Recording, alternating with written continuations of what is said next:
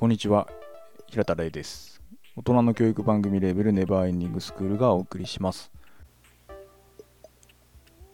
最近ミセス・ワードスミスという、えー、イギリス発のエドテック企業ですね。そこが開発しているプロダクトを買いました。でちょっとその紹介をしてみたいと思います。ミセス・ワードスミスっていうのが子供の語彙力をイラストやストーリーで伸ばすような教材になってましてまあ、あの子供が楽しく遊べるように語彙をイラストで解説してるんですけどマダガスカルアニメ映画のあれで有名なクレイグ・ゲルマンさんという人のチームがディレクションとかイラストを手掛けられているものです。で、ワードスミスっていうのが英語で語彙が豊富で多作な作家みたいな意味らしいですね。で、もともとこのミセス・ワードスミスがどうやって始まったかというと CEO のソフィア・フェニチェルさんという人がまあ、この人はもともとモルガン・スタンレーとかミル・リンチなどでアカウントマネージャーとかテクノロジーアナリストとして働かれていたそうなんですけれども、まあ、その後起業したりライターの仕事を始めたりされていてで2016年にミセス・ワード・スミスを創業されたそうです。できっかけがあの、まあ、当時11歳だった娘さんがあの食卓でですね数学、まあ、算数ですかねそれの宿題をやっていたそうなんですけれどもあのまあ娘さんがソフィアさんに手伝ってって言われていいよって言って手伝っていたらですねあのまあちょっと難しくてどういうふうに手伝えばいいのか。で教科書とかワークブックに使ってみようかなって思ったところ、まあ、娘さんが、まあ、ママはそういうテクノロジーの仕事をしてるんだしもう教科書ってもう使わなくていいんじゃないみたいなことを言ったそうなんですよね。でまあちょっとそこに関してソフィアさんは危機感というか抱かれたようで。で、まあ、いっぱい今、エドテックのそういうウェブサービスとかいっぱいあるんですけれども、まあ、結構難しかったり、子供が楽しめて、まあ、本当に学習効果と併用してこう効果があるようなものっていうのはまだまだ少ないとか、あとやっぱり YouTube で1分で答えを、え、解説してくれるビデオを見るのと、まあ、時間がかかっても自分で答えを探したり考えていくっていうことだと、まあ、当然 YouTube の方が便利ですけど学習に真に効果的とは呼べないんじゃないかとか。あとは、あの、やっぱり子供が使う教科書も、まあそうは言っても、なんかこう、すごい偏見じゃないけど、やっぱりちょっと時代性を感じたり、進化してないかもしれないとか、テッドトークでこのソフィアさんが言ってたんですけど、やっぱり、あの、先生というのもヒーローで、で、子供の未来を本当に託す人だから、その人たちが一番大事にしなきゃいけないんだけど、結局すごいハードワークで時間がなくて、えーまあ、本当にそれでもいろんなことをされてる先生がいっぱいいらっしゃるんだけれどもそういうコンテンツ子供が喜ぶコンテンツが作られてるんだけどやっぱそこの更新の時間もなかったりすると。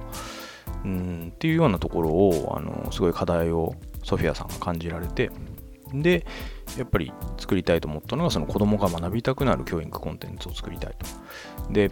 そういうふうにいろんなテクノロジーアナリストとかアカウントマネージャーとか、まあ、大企業で働かれていた方なんだけれども、まあ、そのテクノロジーよりもコンテンツイズキングっていう考え方でコンテンツで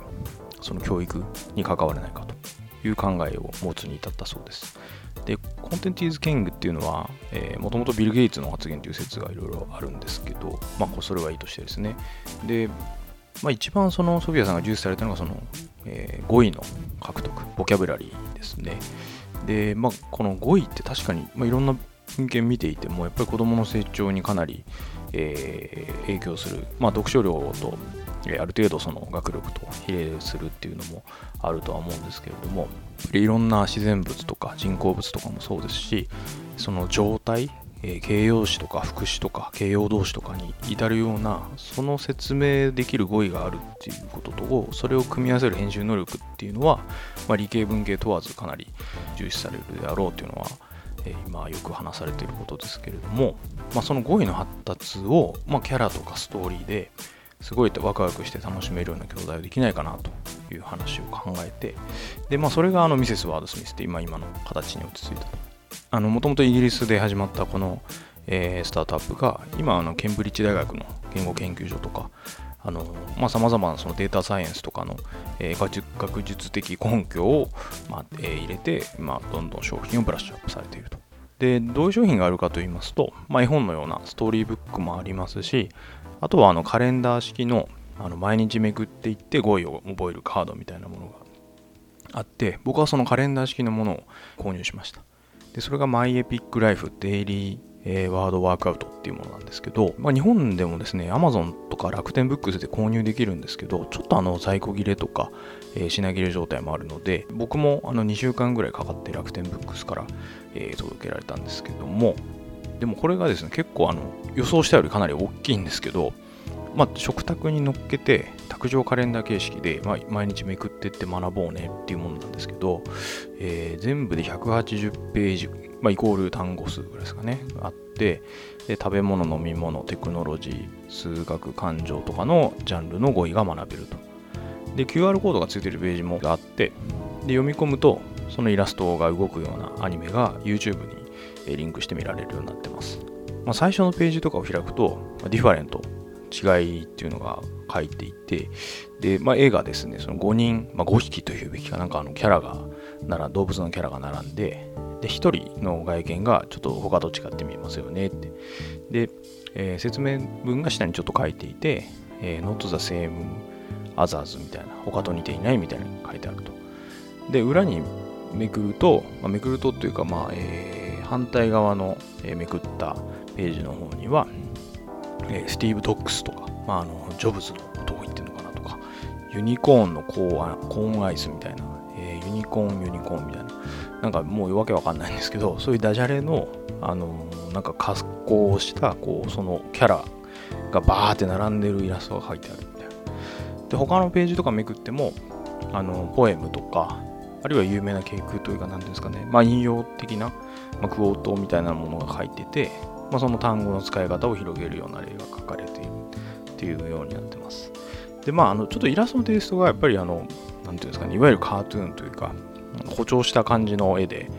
で、まあなんだろうな、スポンジボブとかああいうのに見慣れてる方とか好きな方は多分いいんじゃないかなと思うんですけど、あのー、まあ、結構気軽に1単語ずつ覚えていけるっていうところで、まあ、ちょっとでかいんですけど、ちょっと僕も今、食卓に置いて毎日めくっていってるんですけど、あのー、なんていうんですかね、形容詞とかをやっぱ言葉で説明しようと思うと結構難しいんですけど、まあそれはいい訓練になると思うんですけど、でもやっぱイラストだと結構一目瞭然だったりするんですよね。さっきのディファレントとかもそうなんですけど。でも初めて出会う形容詞とかってやっぱりそういう一目瞭然なのってかなり、うん、印象に残ると思うし、シーン記憶っていうか、やっぱその映像と結びついて覚えるとこもあると思うの、あのこれは正直あの英語を学ぶ大人にもいいんじゃないかなと思ってます。まあ、あの値段的には結構2400円から僕は3960円と、ま、ちょっと高いなとは思ったんですけど、あの、まあでもなかなかこれは勉強していけば面白いし、あの、何よりですね、まあ、ちょっと日本版のなんかミセス・ワード・スミスがあったらいいなとか、まあ、ちょっと前々からぼんやり思ってたんですけど、なんか自分もいつかちょっと作ってみたいなと思いました。またこういう海外のエドテックの事例とかもなんか紹介していきたいなと思うので、えー、Apple Podcast や Spotify でフォローしていただけると幸いです。はい、よろしくお願いします。ではまた。